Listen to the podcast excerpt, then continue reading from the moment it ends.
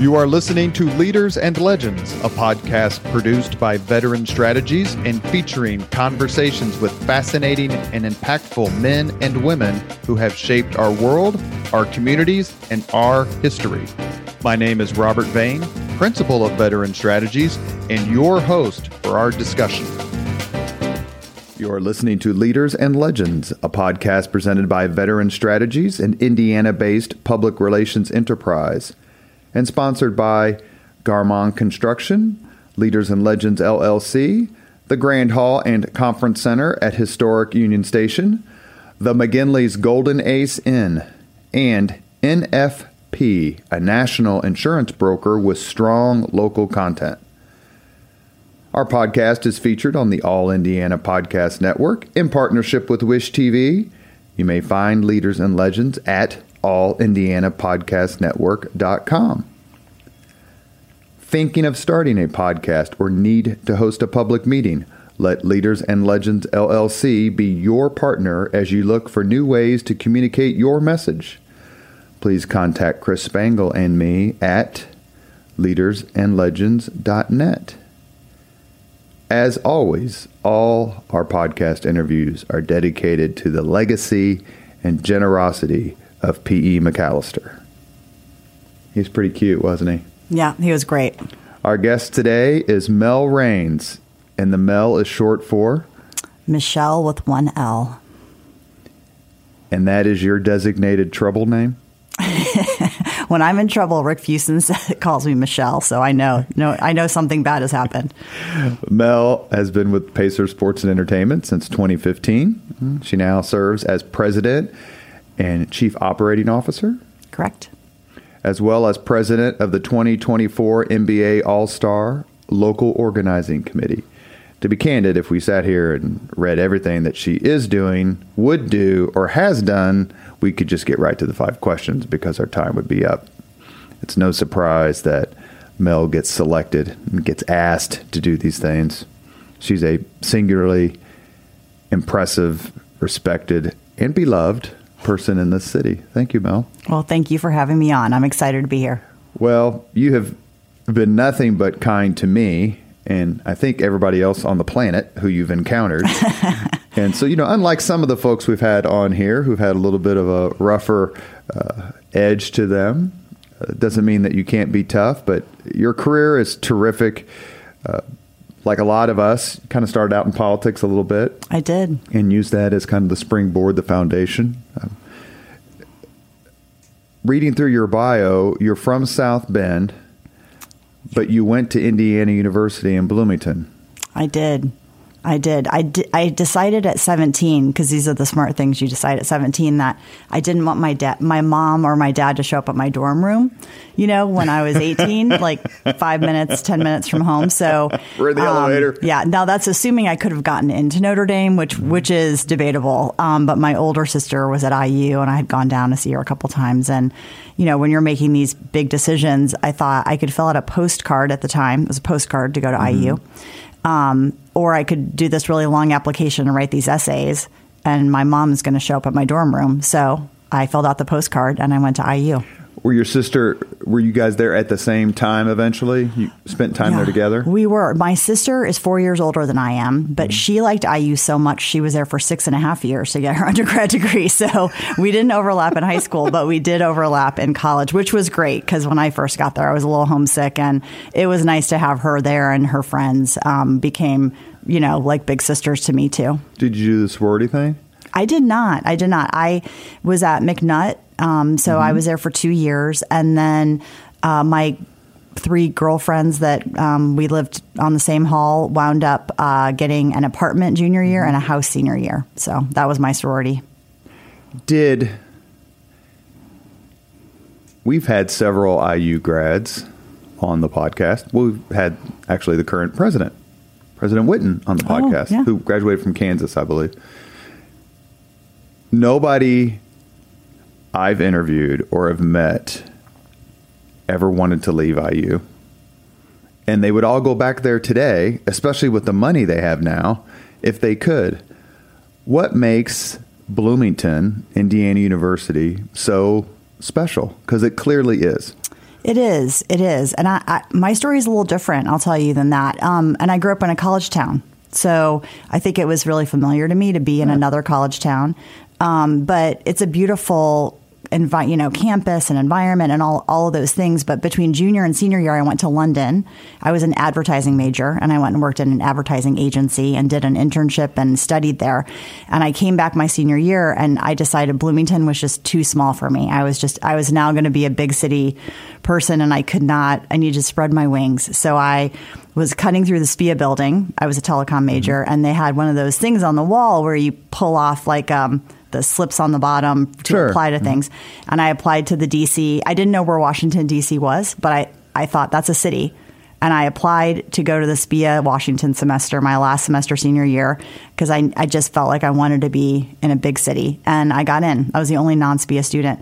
And that's kind of just how I wound up on this strange 20 year political path never really having taken a poli sci class. I do love Bloomington. I go back. I have a friend who lives down there. Um, I was lucky enough to be at the IU Purdue game last last year where we beat Purdue at Assembly Hall, and it was amazing with uh, my college roommate Karen, who's still one of my closest friends, and I see her every week in our Pilates class, and she uh, and so it's just a special place. But I was ready to leave earlier than most people, probably. So when did you ask? When did you graduate from IU? Um, I graduated in '91. So you missed Am I trying to do my math here? You I was, missed in, I was in between. Yeah, my sister, my sister was there for that, and I, as I recall, she woke up in her closet with a sprained ankle the next day and doesn't know what happened. but I, I was not, I was not there. I was in high school, and I was in the army, and the first TV I watched after basic training was when they beat UNLV in the Final Four. Oh, that was the very first thing that I saw yeah. coming out of Fort Knox. Yeah. And so you left before they got super good again. I did. I did. But my freshman year, we were really good in football, mm-hmm. like we were recently. And Anthony Thompson? Yes. And I thought, because I grew up in South Bend, like everybody's good in football, right? and so we beat Michigan and Ohio State my freshman year. And I thought, well, that's just what happens. And then I was 50 some, you know, before it happened again. So I didn't realize I was, how lucky I was. You, you work with Mr. IU. You worked with two Mr. I worked IUs. with a lot of Mr. IUs, yeah. Uh, Bill Benner being one of them when he was at Pacer Sports and Entertainment. Yep. And uh, we should say best wishes to Sherry Benner. Hope you're feeling better. Yeah. I know you're kicking cancer's ass, but we love you and think the world of you and, and hope for the best. The Benners are the best. They Absolutely. are. Absolutely. Including the recently departed David Benner. Mr. David Benner, yep. We Such a him. funny guy. Yeah he came on the podcast. We spent an hour and a half making fun of Bill Benner. I listened most... to it. It was great. it was great. He's a wonderful, wonderful man. And you're right, we do miss him. Yeah. And to Jane Jankowski, our our deepest sympathies. Yeah, Jane's the best too. Jim Morris, Mr. Indiana University. Correct.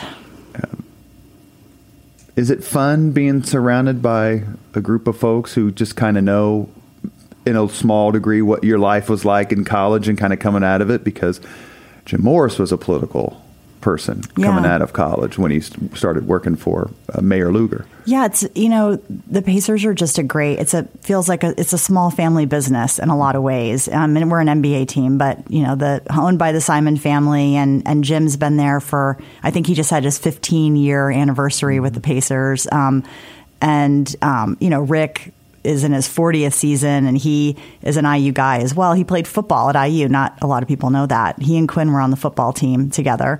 Um, oh, I did not know that. Well, yeah. I've tried to get Mr. Fuson on the podcast. If you could prod him, I would love I will do my best, but you know. It's he, either Rick, him or Denny Sutherland. Rick Rick does what Rick wants to do, as you know.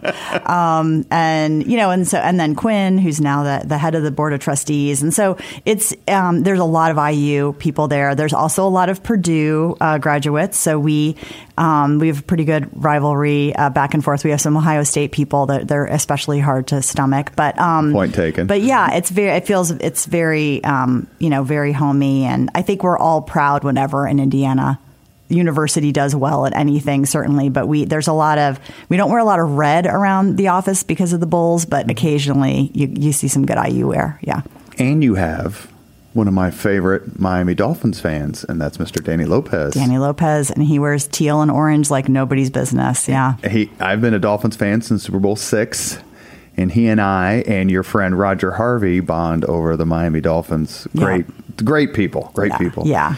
Uh, you mentioned your start in politics. A lot of us kind of, you know, I went in the army, went to college, got involved in politics. That was kind of the path that I wanted to choose. You mentioned about going to Washington, D.C. How did it change your life? Who did you meet? How did it expand your horizons? You were talking about wanting to be in a big city. Washington, D.C. is a significant place. It's a big city, yeah. I can still remember I landed in January 91, right before the Persian Gulf War started, and taking a cab, never having been there, to, to our apartment building where they housed us um, for IU. And and um, it was you know the middle of the day on a weekday and people are running and you drive by the you're going by the pentagon and the lincoln memorial and the mall and it's just this overwhelming feeling. And um, and it's when you're young it's such a great city. There's so much to do and there's so many young people and there's so many free happy hours and there, you know, so, so I had, I had, um, a great roommate and it was, it was a really good program. Um, and she's still here and, and friends, friends as well. And, we just we had a great semester and I fell in love with DC. Not really politics. My roommate Kim worked for Senator Lugar and was an intern in his office. And so I learned a lot Kim. about Kim Skillman. I've Kim heard. Eckerly. Eckerly. Sorry. That's she's okay. she's been married for 25 years. I should know that. But uh, to Jason Eckerly, who's also a dear friend and was on our program. Um, and they um, so I learned a lot about the Hill from her, and and a lot of the other folks interned that I was there with were interning on the Hill for House members or um, or, or Senator Lugar. And so when we were getting ready to graduate, I didn't know what I wanted to do, so I decided to go back and I applied for an internship with Dan Coats and office, and I think I was the only female applicant, which I'm sure helped because I'm sure it was a terrible application. If I read it, I would be mortified to see whatever I wrote down because I wasn't really political. Um, but I wanted to stay, and I thought that would be a good place to start my career. And um, so I started there in June of 91. And in August, he was running for his reelection. Um, he had been appointed to the seat when Dan Quayle became vice president, so he had to run statewide in a special election to keep it in 90, and then statewide again in 92 for a full six year term um, which is which is tough, you know, to do two statewides in, in two years. And um, so I got the internship. Somebody moved back to be his driver for the campaign, and so I got the front office job, which was maybe my favorite job I've ever had because I'm, I'm good at talking on the phone. and um, we got to read all the magazines that came in uh, People Magazine and Time Magazine and Newsweek, and you got all the free magazines. And um, it was just a great, a great office. I mean, Dan just, we had some superstars in that office that have gone on to do some really astonishing things and I learned so much in that time. But it's a miracle I got that job because I was not a great intern. Well, let's spend a second. Like you, I've met hundreds of people, important people in politics. I mean, someone like a Jim Morris is an important person in politics, Absolutely. even though he's not political. There's nobody nicer. That's not true. I put Greg Ballard one because he's the nicest man. But Dan Coats is 1A he is so incredibly personable and genuine and kind and funny. Yeah. And um, well, I'm gonna humble. I'm gonna maybe he's gonna jump to one AA for you when I tell you the story. so, as an intern, he had an assistant, a, a, secretary who had been with him for years, and she was she was fantastic, and she never left her desk. And this is before cell phones, and you know your landline is important in the Senate at the time she goes to her annual once a year. She goes to lunch i think with the other secretaries. So she asks me can you sit at the desk for an hour? It's senate policy committee. He won't be here. Just take messages and i'll be back in exactly 60 minutes. I say i'm no problem. I got this.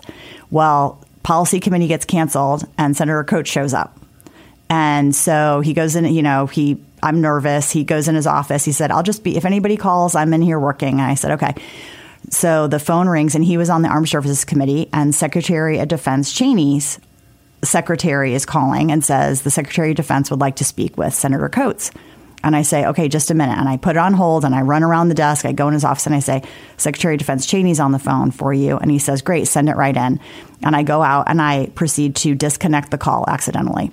So he, I, am freaking out, of course, because the diamond that blinks is now gone. So phone rings again and it's now Secretary of Defense Cheney, no more assistant, saying, I need to talk to Dan Coats. And I say, just a minute. And now Dan's standing in front of my desk and I panic and I take the handset and I just hang it up. I literally completely panicked. And he just looked at me and I don't know how he didn't kill me. And it immediately rang again. And he goes, just get up, get up from your desk and he took the call at Karen's desk and then went back in his office. And Karen came back 20 minutes later and said, How did everything go? And I said, It, it did not go well. Things did not go well. You should never leave again. Don't ever leave again. and did she look at you like, What could possibly What did you do? Yeah. So anyway, I still got the job. I don't know how, but he, I think I amused him enough in general that he liked me. And, but I literally would have strangled me if I were him.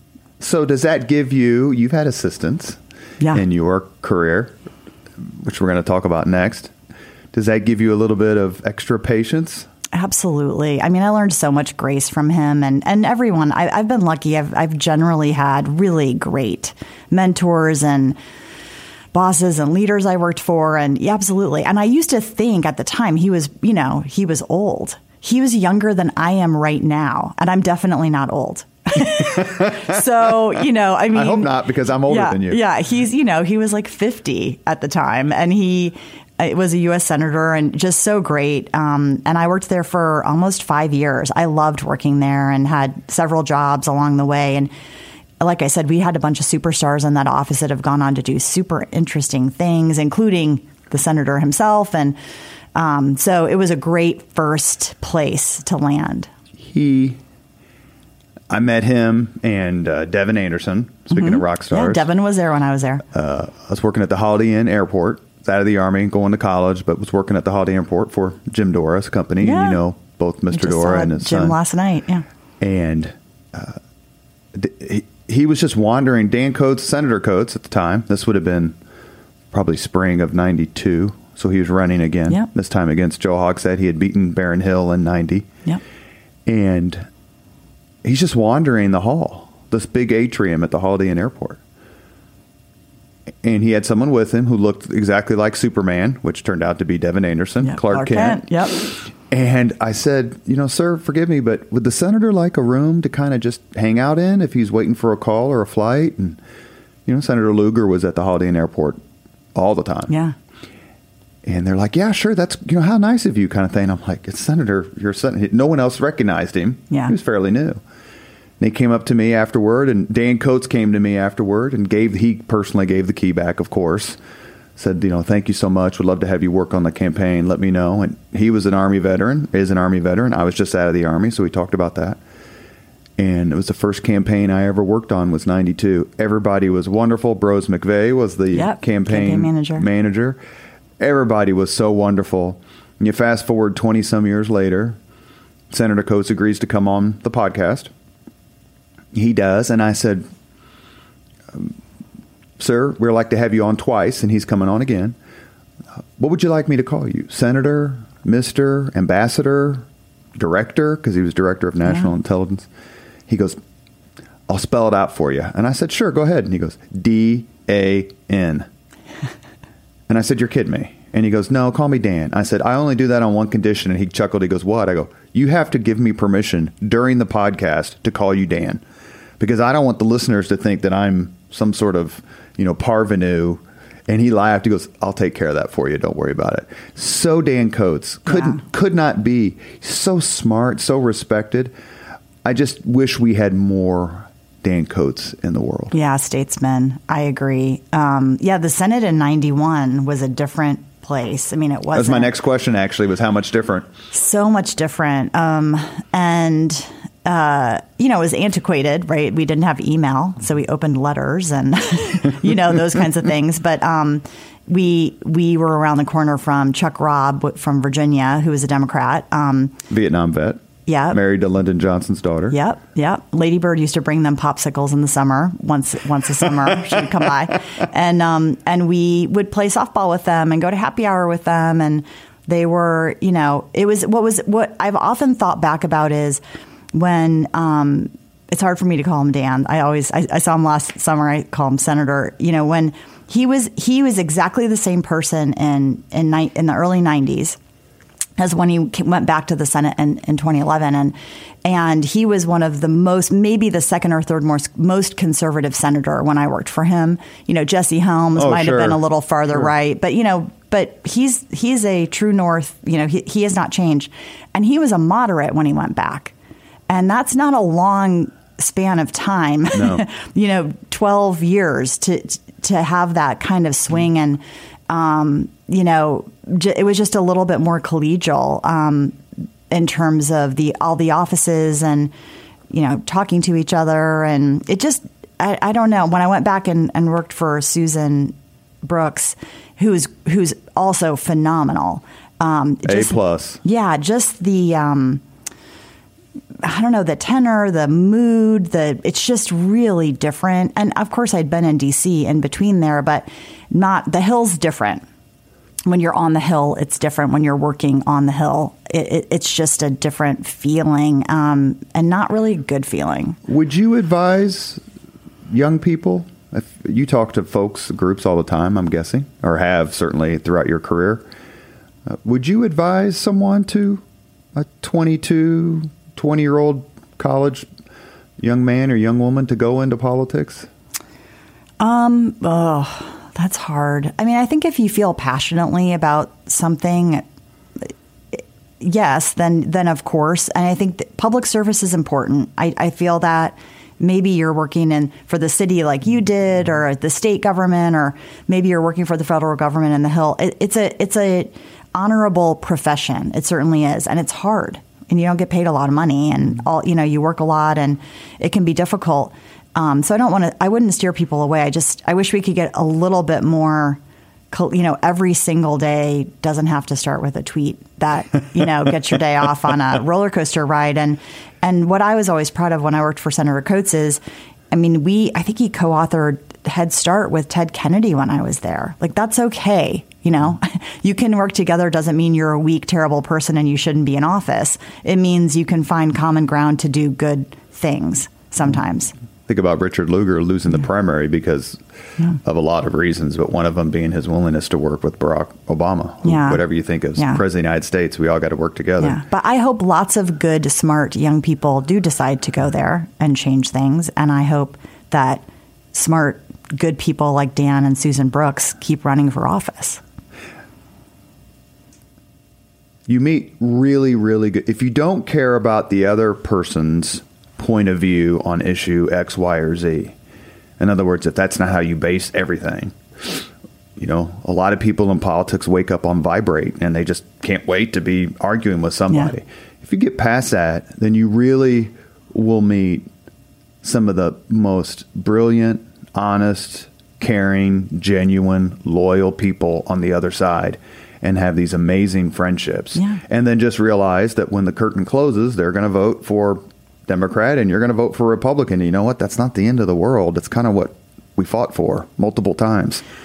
Absolutely. I have some really close friends who are Democrats, and, it, you know, that's. I- There should be two parties or more, even. I mean, it's okay to not think the same thing and to go have a, a milkshake or a martini after work with them. And, um, and you know, I, again, you've got to collaborate to get things done. And so I have some really good friends who are Democrats, and um, I tease them. Some Taylor Schaffer's a, a good friend, and you know I tease her that she drives her Bernie Sanders mobile Volvo around. But you know she, I think, is shocked that um, also to be my friend, but.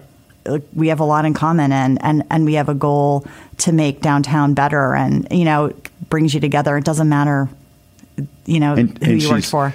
And Taylor Schaffer, who used to be chief of staff for Mayor Joe Hogsett, is now president of uh, Indianapolis Downtown Inc. or Yep. Downtown Indy. Yep. Terrific young leader, very personable. I've had lunch with her several times, always at English Ivy's because that's our place. Yeah.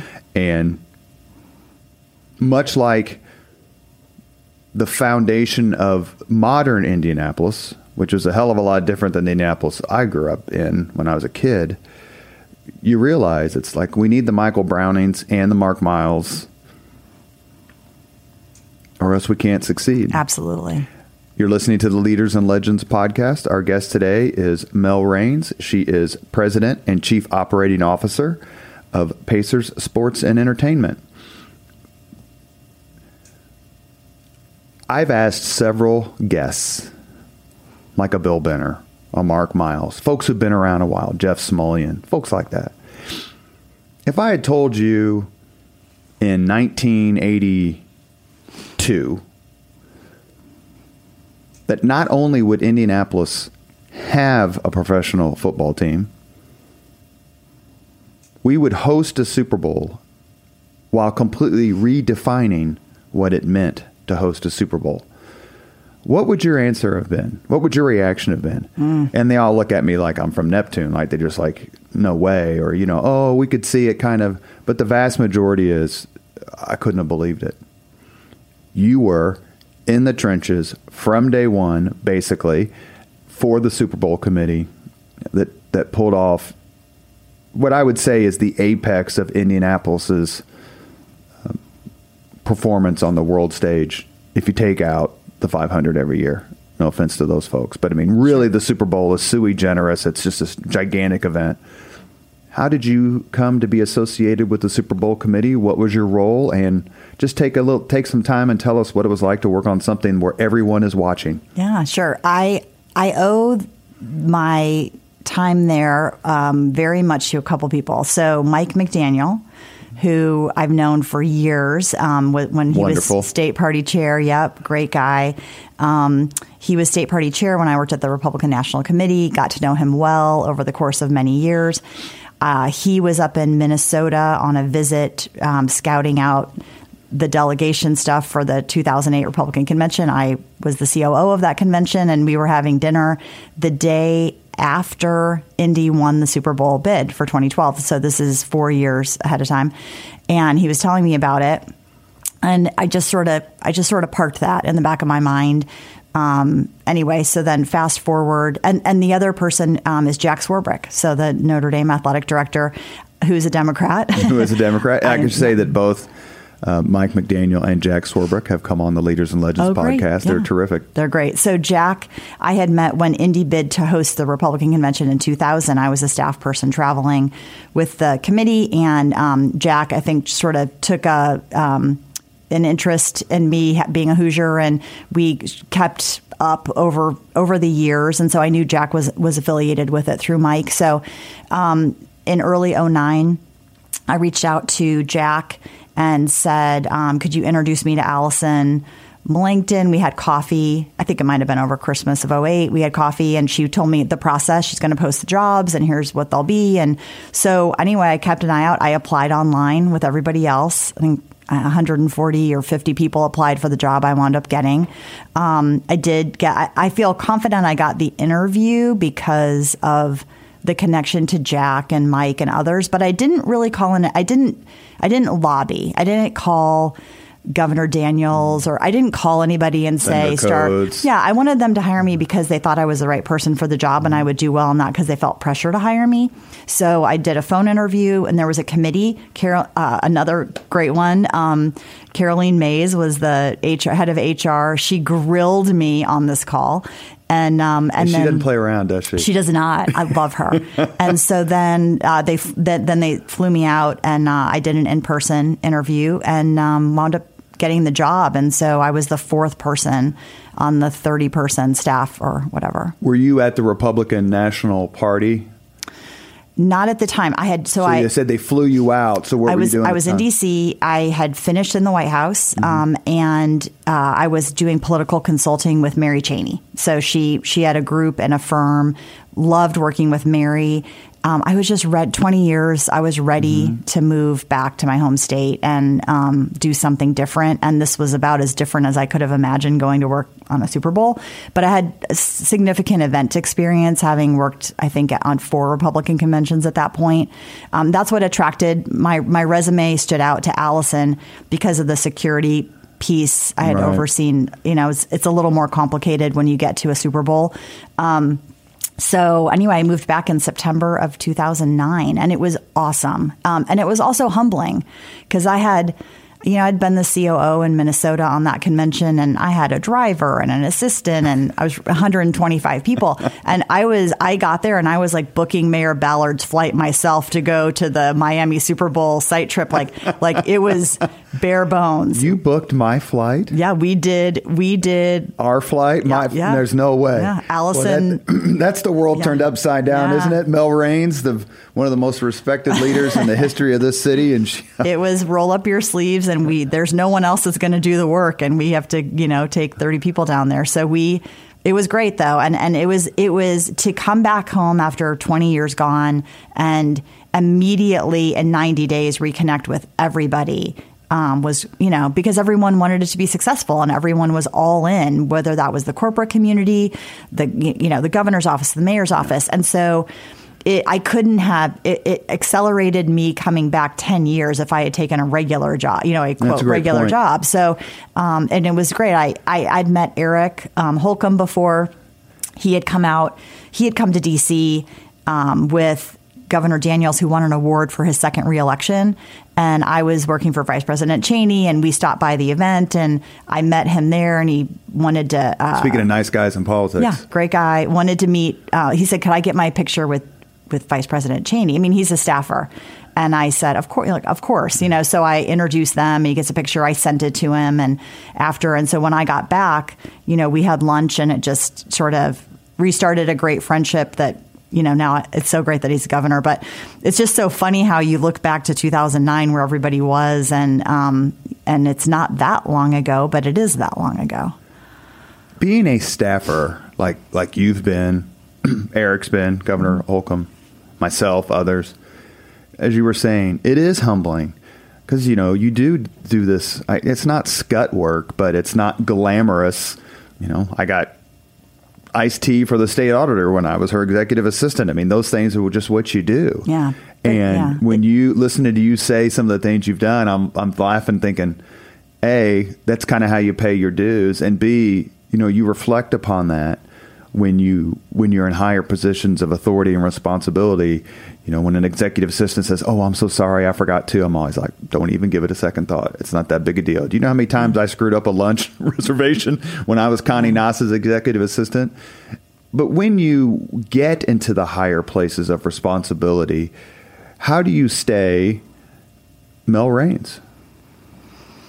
I, I guess I don't know any other way to be. You know, I mean, uh, it's. Um, I I don't think I read much press about myself. I guess I don't know that there's that much press about myself anyway. But you know, I, I am who I am, and I think I'm a sort of have worked for servant leaders, and um, I just think my style is the same. You know, you were you were I appreciate the work that other people are doing because I've done that same work. Exactly. You know, when I'm when I walk around the building, I was at we had a fever game Sunday, and I was walking. Uh, Danny and I were working the game, and uh, there was like this drives me insane. The stickers they put on the bottom of the hats that we sell that are like NBA official stickers.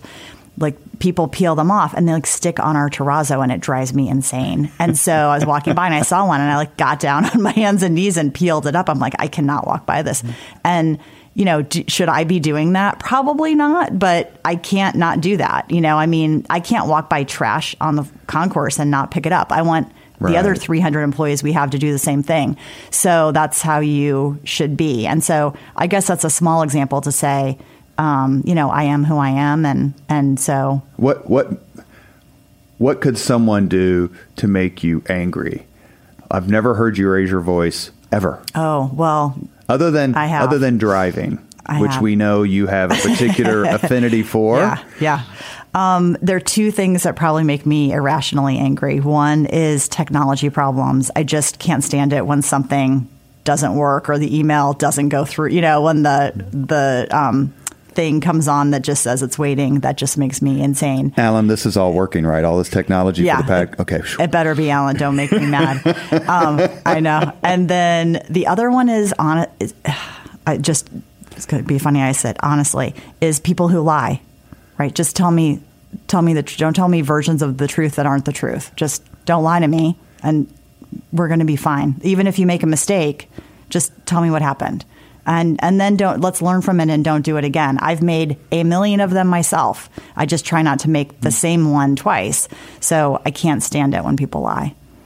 You are listening to the Leaders and Legends podcast. It's presented by Veteran Strategies, an Indiana based public relations enterprise, and sponsored by Garmong Construction, Leaders and Legends LLC, the Grand Hall and Conference Center at Historic Union Station, the McGinley's Golden Ace Inn, and NFP, a national insurance broker with strong local content. Our guest today is Mel Raines. She's the Chief Operating Officer and President, Pacer Sports and Entertainment. Is there a particular Hoosier leader and or legend you admire most? We've oh. talked about Dan Coats, Jim Morris, mentioned some of the others. Maybe choose someone a little different. Oh, you did mention Allison Melangton, who's off the charts. Yeah, Allison's great. I mean, I might I might pick Susan Brooks. I mean, she um, is it has become a dear friend of mine, but is a great cheerleader for the state of Indiana that people don't understand. One of the best connectors I've ever seen. She will meet a stranger at an airport in Lord knows where. She could be in Sweden and she would find someone they knew in common and then tell them something about our state that's great and you know and encourage them to come here for some reason um, she's one of the world's great listeners she's a great listener she's a great advocate for women but anyone who she thinks you know needs a hand quite honestly um, and she does it all sort of mostly under the radar. You know, she happily stepped away from her seat and she's not out on the news every day or throwing, um, you know, throwing a lot of stuff out on Twitter. And, but she's quietly uh, doing, working to advocate for the things she really cares about. And I really respect that. Um, she's great. How did you end up?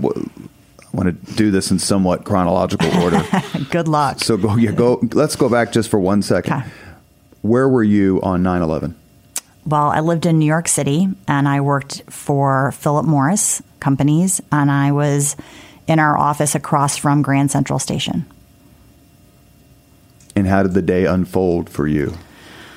Um, well, I went to, I was already in the office, um, and I was on my way to a meeting when we were walking by, my boss and I were walking by a conference room and a colleague had a. T- we didn't have TVs everywhere in the sure. office. It was in a, it was on, and it was she was watching the local news, like the local Fox News, I think, and she said. Um, like something hit the World Trade Center, and we we went in there. We were looking at it, and you couldn't see it from the Philip Morris building. No, we okay. were probably. It's probably. Could you see the smoke? Th- no, we were we were about we were in Midtown, so it's you know three miles away or sure. something as the crow flies and um, maybe two. And so anyway, long story short, we're standing there, and the local newscasters are saying, "Oh, a commuter plane mm-hmm. flew into it," and they had a guy from Hoboken right across the river on, like by phone, and like you know, Robert from Hoboken's on the phone. What what did you see? And he said it was an American Airlines plane that fl- I saw it fly into the World Trade Center, and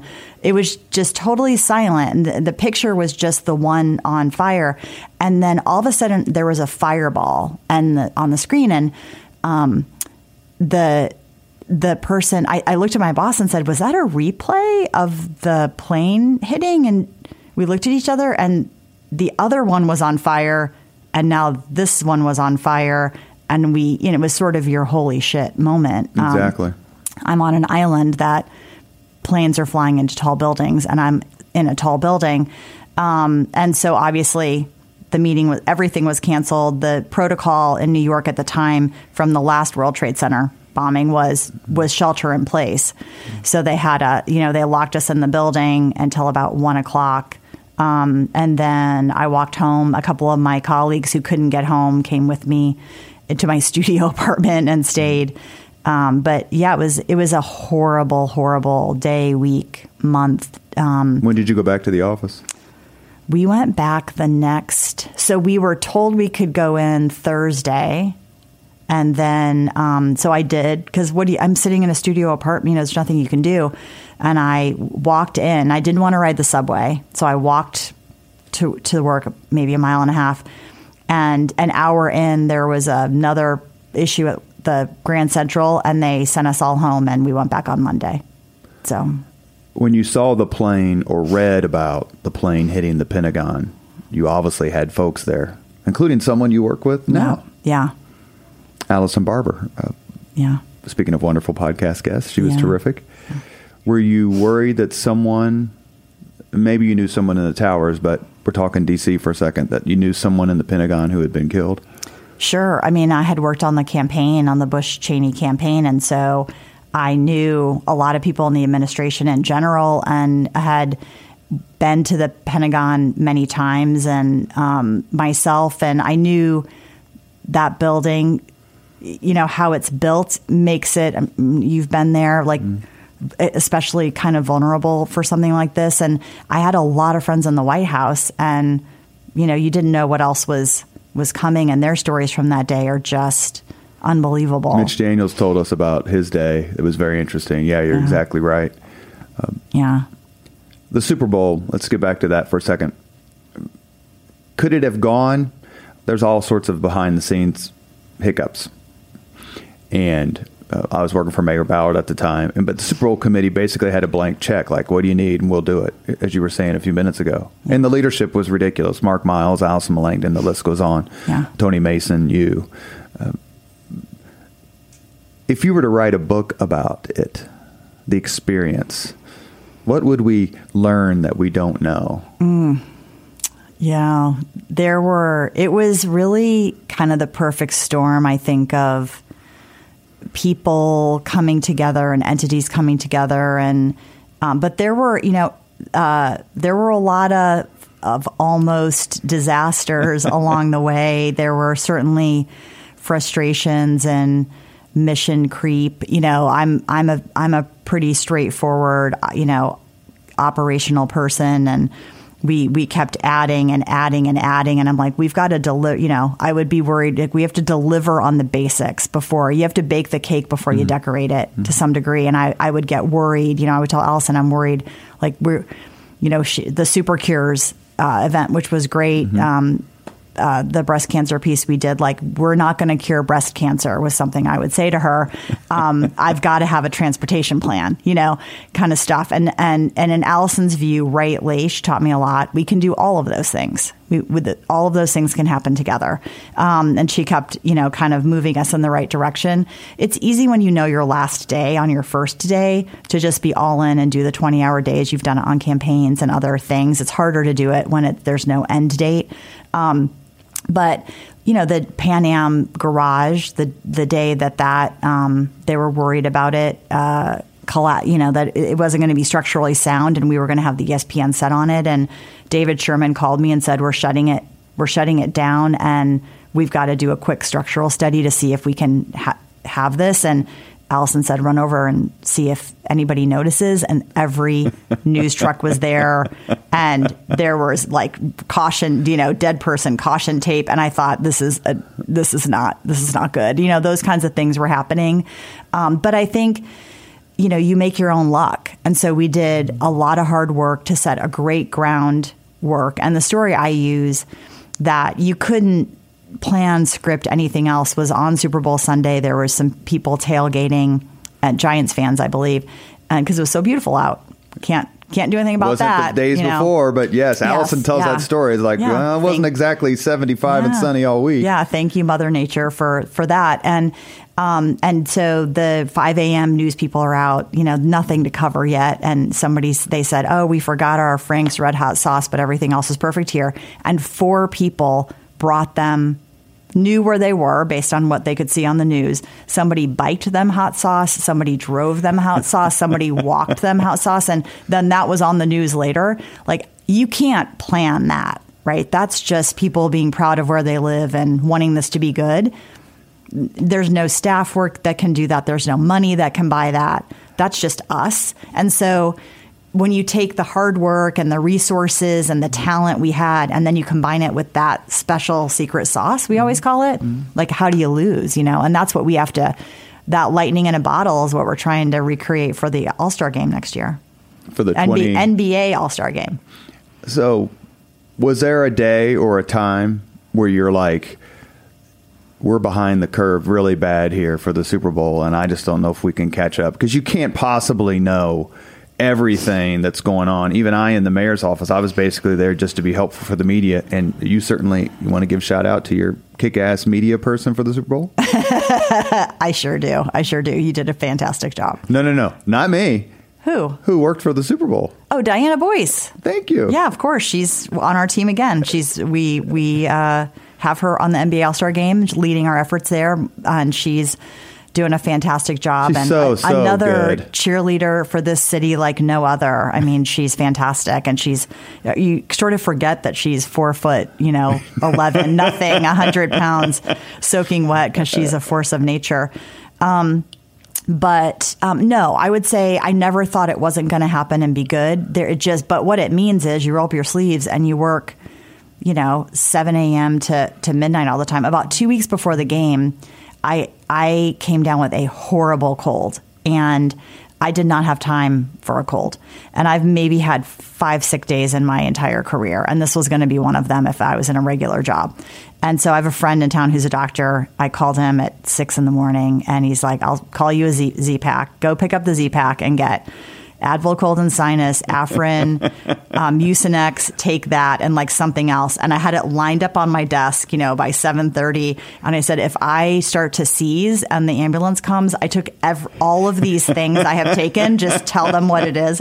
And we like mushroom clouded this cold and I was fine in about a day. But it, I mean, I, I, I, I was like, I've got, you know, 20 hour days in front of me. And, um, and, but we, I knew we would get it done, but it was a lot.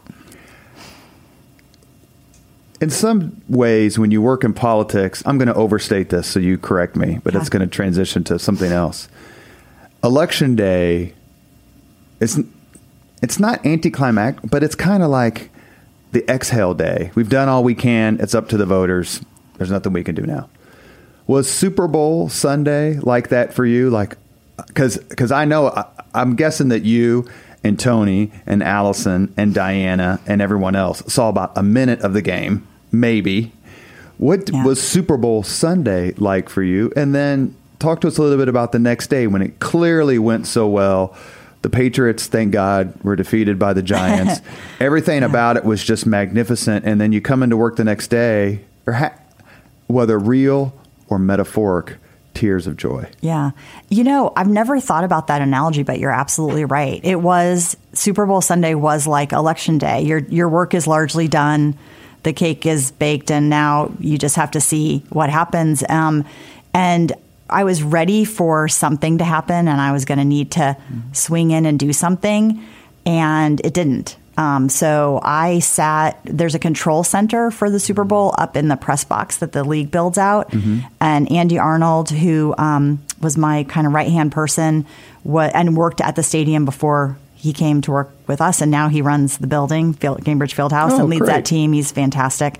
Um, so he was in the control center as our all day person. I was out around downtown. Um, and then at game time, they called me and said, "Come up and sit up here for the game." So I not have, I didn't have a view of the field, but there's screens, and I got to see kind of how that worked from their perspective. Side note: subs- subsequently, I, I've worked eight or nine Super Bowls for the um, stadium team and gone and just gone for four or five days and helped, um, which is really fun to do. But um, I got to sit and see that, and um, it was really smooth. And then after the game, they invited us to go down on the field and they have a little party for all the people who worked. Oh, that's terrific. After the teams are gone and all that, they get some some beer and you take pictures. And so that was really great. They let Mike Fox, who ran the stadium then, down, and a few of us went down. And then this Mike is, is terrific. Mike's great. Yeah, he's helping us also with the All Star game. Um, so I the next day, this is the best thing. So my father, I've worked in the White House and I've worked for you know all these other things, um, is nonplussed by this, and he's not a political person, and and um, and so, but he loves the Weather Channel. So the Weather Channel was here that week. I think to, in order to get your drugs when you're older, you have to check the box that You- you watched. yeah. My dad was uh, before he died was absolutely glued to it. I'm like, what the hell are you watching? Yeah. Look outside the window. All about the Weather Channel. So um, the Weather Channel is broadcasting from Super Bowl week, and Diana sets me up with a with a um, an interview the before the Super Bowl. So I go on and do my and tell my dad this is what time I'm going to be on, and he has never been prouder than the day I was on the Weather Channel interview. So so I get a call Sunday night after the Super Bowl. They want me to come on like seven the next morning to do like a wrap up on the Weather Channel, and I said sure. So I get up early, I go back in. I, I meet, I do the thing, but I don't tell my dad because it's like midnight when I find out, and mm. it's seven in the morning. So I, I leave the interview and I'm walking back to my car to go to the office to, you know, what am I going to do now? I don't know. It's over. And um, and he said, and my phone rings, and it's my dad and he's like you did a great job on the weather channel again and i was like dad are you just literally watching it like it's a tv show all the time i didn't realize this you know so he was never been prouder so that's how uh, that's that's what i did right after the super bowl was i made my dad proud by being on the weather channel did you we put that on your tombstone I know. I was I know. on the Weather Channel. Traffic and weather on the 8th. yeah. Did you do the zip line? I did. I'm terrified of heights, and so we did the test. We did the testing, and so I told Andy Arnold and then Jeremiah Shirk, who is who is my other guy. I said one of you's in front of me and one's behind, and I'm gonna get two, two, three flights up and say I'm not doing this. You have to make me keep walking up these stairs. And sure enough, we get to the second floor, and I think Andy was behind. And I turned around and said, "Get out of my way! I'm going back down." And he said, "No, you told me not to do that." And I said, "I'm not kidding." Get out of my way. And he's like, no, just turn around and do one more flight. So we did that 11 flights. And then I sat down on the platform and they hooked me up and the guys pushed me to the edge because it's everything in you not to stand at the top of an 11 story building and take a step off of it. Even if there's a harness on you, you should not, your instinct should tell you not to do that. So I, I it took someone literally pushing me off of it, but it was awesome. Did you do it again?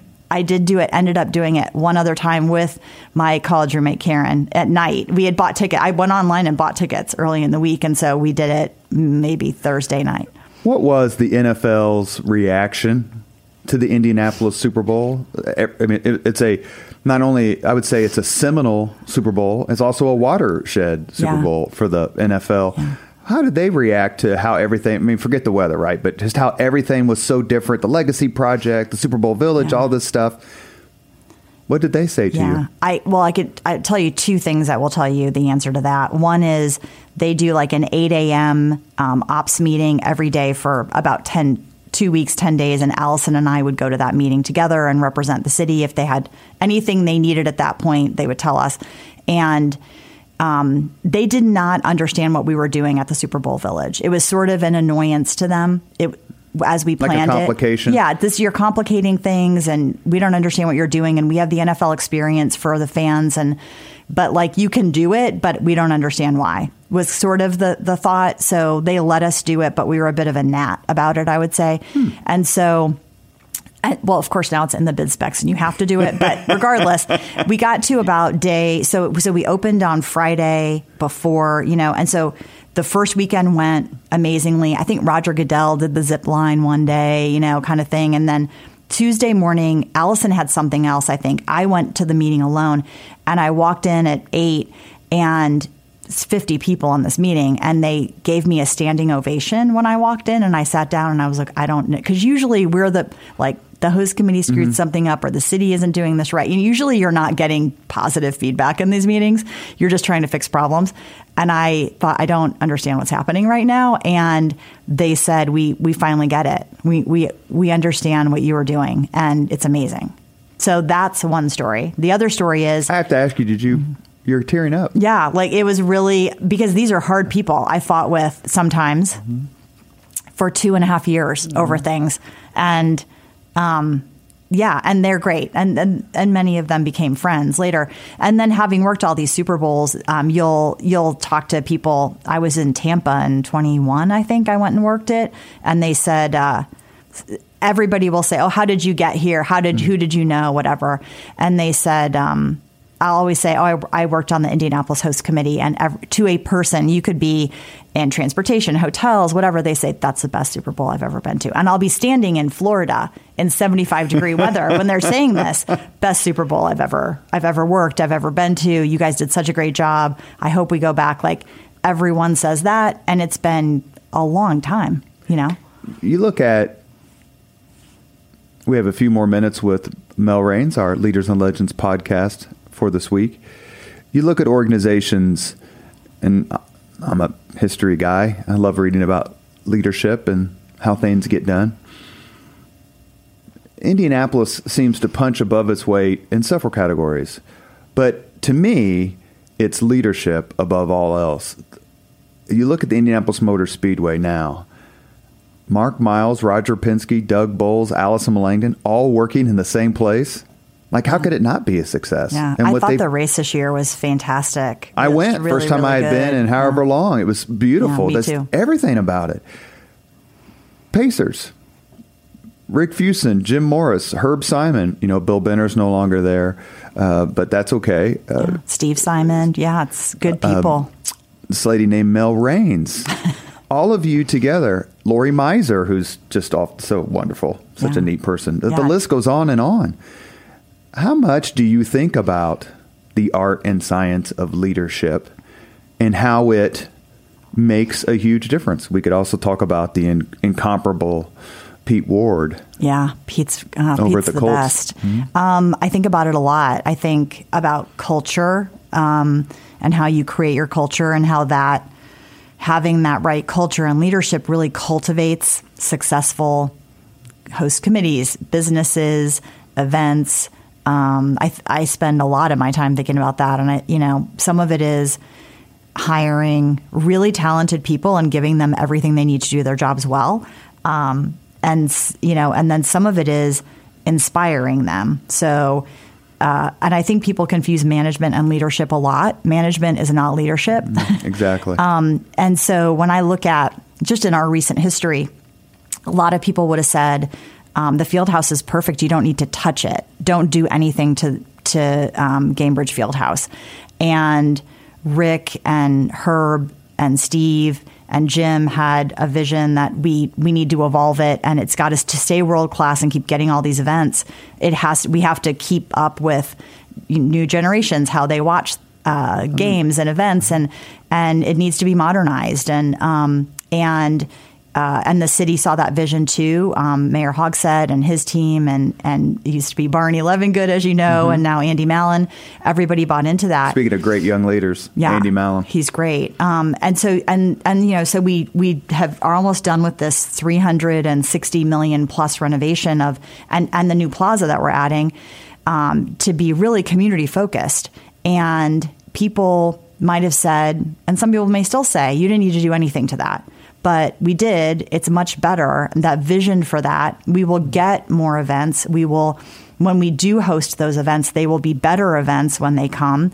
Um, which I think leads to a thriving business community and people who want to live here. And I think all of these assets, the the Colts and the stadium and the Pacers and the field house and the zoo and the which I'm a proud member of the board of, but the zoo and the children's museum and the symphony and all these things are why we're not, you know, Omaha.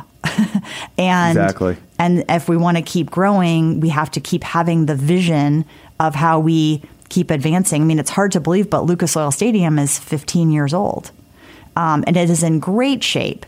Um, and I feel confident Andy and his team and Pete and and the Irsays will make sure that it stays best in class. So the next time, whether it's the draft or the combine or the another Super Bowl maybe one day or the college football playoff, that building will be the best one they've been in too. But you can't just rest on your laurels. Because it's a copycat. I mean, to use a sports metaphor about the NFL, it's a copycat league. Yeah. So Nashville sees what we do. Yeah. We see what Chicago does, or you know, choose your city and go. Well, you know, that's we can do that. We should do that. Yeah. The Plaza idea to me is terrific because it was just land sitting there. I mean, parking garages aren't. They, they do have their utility. Yeah. But talk to us just a little bit before I ask you the five questions here at the end. Uh, what what fans, what people are going to see when the wonderful Shiel Sexton, my former employer, Yes. uh, gets done. Shout out to Mike Dilts. yeah. Speaking of just unsung leaders, Yeah.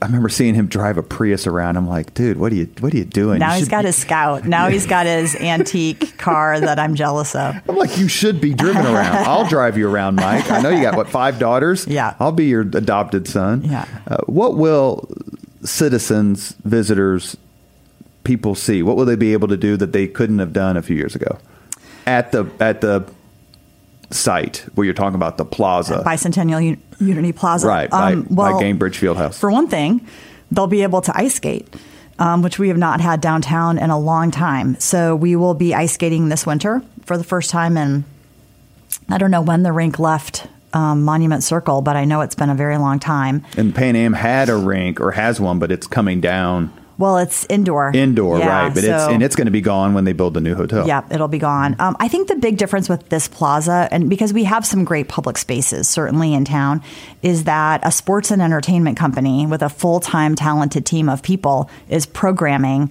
that um, space that the Lilly Endowment so generously granted money to, to Andy and the CIB to help build. And so we've got some amazing public art. The goal is quite simply to make that one of the top five things when you come to Indianapolis. You haven't been here if you haven't been to Bicentennial Unity Plaza and see the together sculpture and see the sphere, hear the story of the 200 year history of our city. And then you may also shoot some hoops. You may go skating. You may see a concert. You may do sunrise yoga in the morning. Um, our goal is to keep that active and open and um, it's and you may go and eat lunch on a bench one day too. But it's a community space. It's intended to primarily be for those kinds of events. And then the new Commission Row uh, restaurant uh, entertainment cent- building that's going on there too is just another nice amenity in downtown for when there are conventions in town or if we're having a big event in the field house if you want to grab dinner or drinks before it will be a great place to get married. There's a 250 seat event space on the top floor overlooking the plaza and downtown. And so you know the investment that the simon family has made and the cib has made in that area of town um, which i think is just vitally important to to keep focusing on downtown and focusing on the assets there and growing that is it's, just so important to our future as a, a city and a state. Where would where would Indianapolis? We'll forget Indiana for a second. Where would Indianapolis be without the Lilly Endowment? I don't know. They're amazing people with such a great vision, clear vision of what they want to want to try to accomplish, and it it moves the needle every day here. I remember in 2000 when Indiana, excuse me, when Indianapolis bid on the Republican National Convention. I remember I did not have a vote. I just want you to know I was just a staff person. I just remember Mitch Daniels saying it's the latest in a, in a, series of stupid decisions by my party. He Yeah. said something roughly like that. Sounds about right. Yeah. All right, so it's 20. The next convention's 24. It's already been decided. I forget where it is. Would you? It's in Milwaukee. Yes, that's right. That's Anne right. Hathaway. I was going to say Anne. Hathaway would know for sure. Um, would you advise in today's climate, with everything that's going on, for Indianapolis to host a Republican or Democratic convention? I mean, is it worth it? You know, I've got mixed views on it. I've worked on six of them, and um, and I think Anne's going to do a great job in Milwaukee. The, here's the difference: we're used to zip lines and parties, and Georgia Street closes, and everybody comes downtown and has a good time. And we're certainly going to do that with the NBA All Star Game weekend, or that whole weekend of events. It's much more than just the game. Um, and a, and a political convention is not that. It's a special event assessment rating. No, it's a national special security event. Um, it is barbed wire fencing. It is the National Guard standing outside the fence with guns. It is um, it is a different way to view your city. Now, your name of your city gets on, you know, all over the world for for four or five days of coverage, and, and that would be hard to buy. But I don't know that it it it showcases your city in the best possible light, the way we here are used to doing it and really rolling out the red carpet. It's really a security function, um, which doesn't always show things off very well. Um, so I, I leave that to other people to decide if we should be doing that or not. It is a bit of a mixed bag. It is. We have reached the point where we're going to stop asking questions of Mel Raines because I, le- I legitimately have like 30 more. And so it, when when you retire, you can come back on. Okay, perfect. I don't remember Mel and Mark Miles and Greg Ballard came on the podcast to discuss the Super Bowl bid process. How did Indianapolis get it? It was a fun conversation, obviously. Uh, so I don't know if you did the five questions then, but you're going to do them now. I don't That's think we okay. did actually. I think, I think we ran out of time because Miles had to be in Broad Ripple or something. He I was very kind to come on. Yeah. What was your first job? My first job was working at Notre Dame at Corby Hall, where the priests and monks live, serving dinner after school. I don't know that we'll ever get that answer again. Very first job. Had it for three years. It was a great job. Father Hesburgh was a friend then. It was a very Speaking of weird thing. leadership. Yeah, exactly. What was your first concert? Bryan Adams at the Fort Wayne Coliseum with my soccer team in high school. Your We high school went. soccer My high school soccer team went. If you could suggest any book for someone to read, which book would you recommend? I, I was thinking about this one, and I know you have so many historians, and they give these amazing answers like Moby Dick, and you know. And I, I will tell you, I read a book last year. Um, it's been out for a few years called Year of Yes by Shonda Rhimes, and it's a really easy. Uh, she's a great writer, um, but it really popped me out of my comfort zone. I think we all get a little used to like invitations to interesting things. You know, you turn down a lot, and the point of the book was like say yes to things that scare you a little bit more. Um, and it, and it did. It has made me change my behavior, and I've I've. Um, had some great experiences by thinking about things a little bit differently. So I really, I really recommend it. Are you counting this podcast interview as It sure is. number four? If you could witness any event in history, be there in person as it happens, which event would you choose? This is so hard. Um, I listened to Jake's interview, you know, um, Mr. Jake Oakman? Mr. Jake Oakman, and he, I think he mentioned the Red Sox. I was lucky enough to go to the Red Sox World Series in 04, but I was at an earlier game than the winning game. I would, I was b- born a month before Woodstock, and I think it would be really cool to go back and go to the first day of Woodstock and then leave and like shower and not have to live there for three days or whatever they, they did. But I think it would be really cool to go back in time and see what what that was like as I was a baby. That's a be- that's a great answer. That's not come up. I, I yes, whatever day Jimi Hendrix was playing. Yeah. I would want to be there. Yeah. Last question: If you could have dinner with anyone living today, living today, two hours off the record, just to chat, whom would you choose? Okay, I also gave this a lot of thought. And I think the obvious answer is Ryan Reynolds. so he's Does a, Blake get to come? su- No, this is a one-on-one dinner. He's obviously a great businessman who's done very well. He owns a sports team. We would have a lot in common. I think we would be instant friends, and um, I'm pretty sure we should try to get that scheduled. I'll take care of that. Okay. Through the Leaders and Legends podcast. Perfect. then he has to come on. Okay, yeah, perfect. Deal? Yeah, deal. You have been listening to Leaders and Legends, a podcast presented by Veteran Strategies, an Indiana based public relations enterprise, and sponsored by Garmong Construction, Leaders and Legends LLC, the Grand Hall and Conference Center at Historic Union Station, the McGinley's Golden Ace Inn, and NFP, a national insurance broker with strong local content. As always, all our podcast interviews are dedicated to the legacy and generosity of P.E. MacAllister. Our guest today has been Mel Raines, President, Chief Operating Officer with Pacer Sports and Entertainment. When you want to talk about leadership in this city, you need to start with Mel Raines. I've never heard anyone ever say a bad word about you.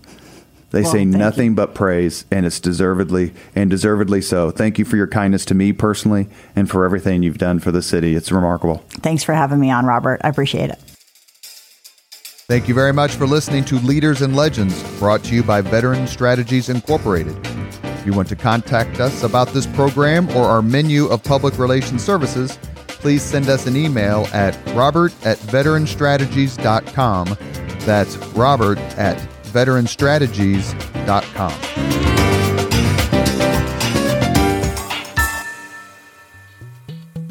This podcast was produced and edited by Chris Spangle and Leaders and Legends LLC. If you're interested in starting a podcast or taking yours to the next level, please contact us at leadersandlegends.net.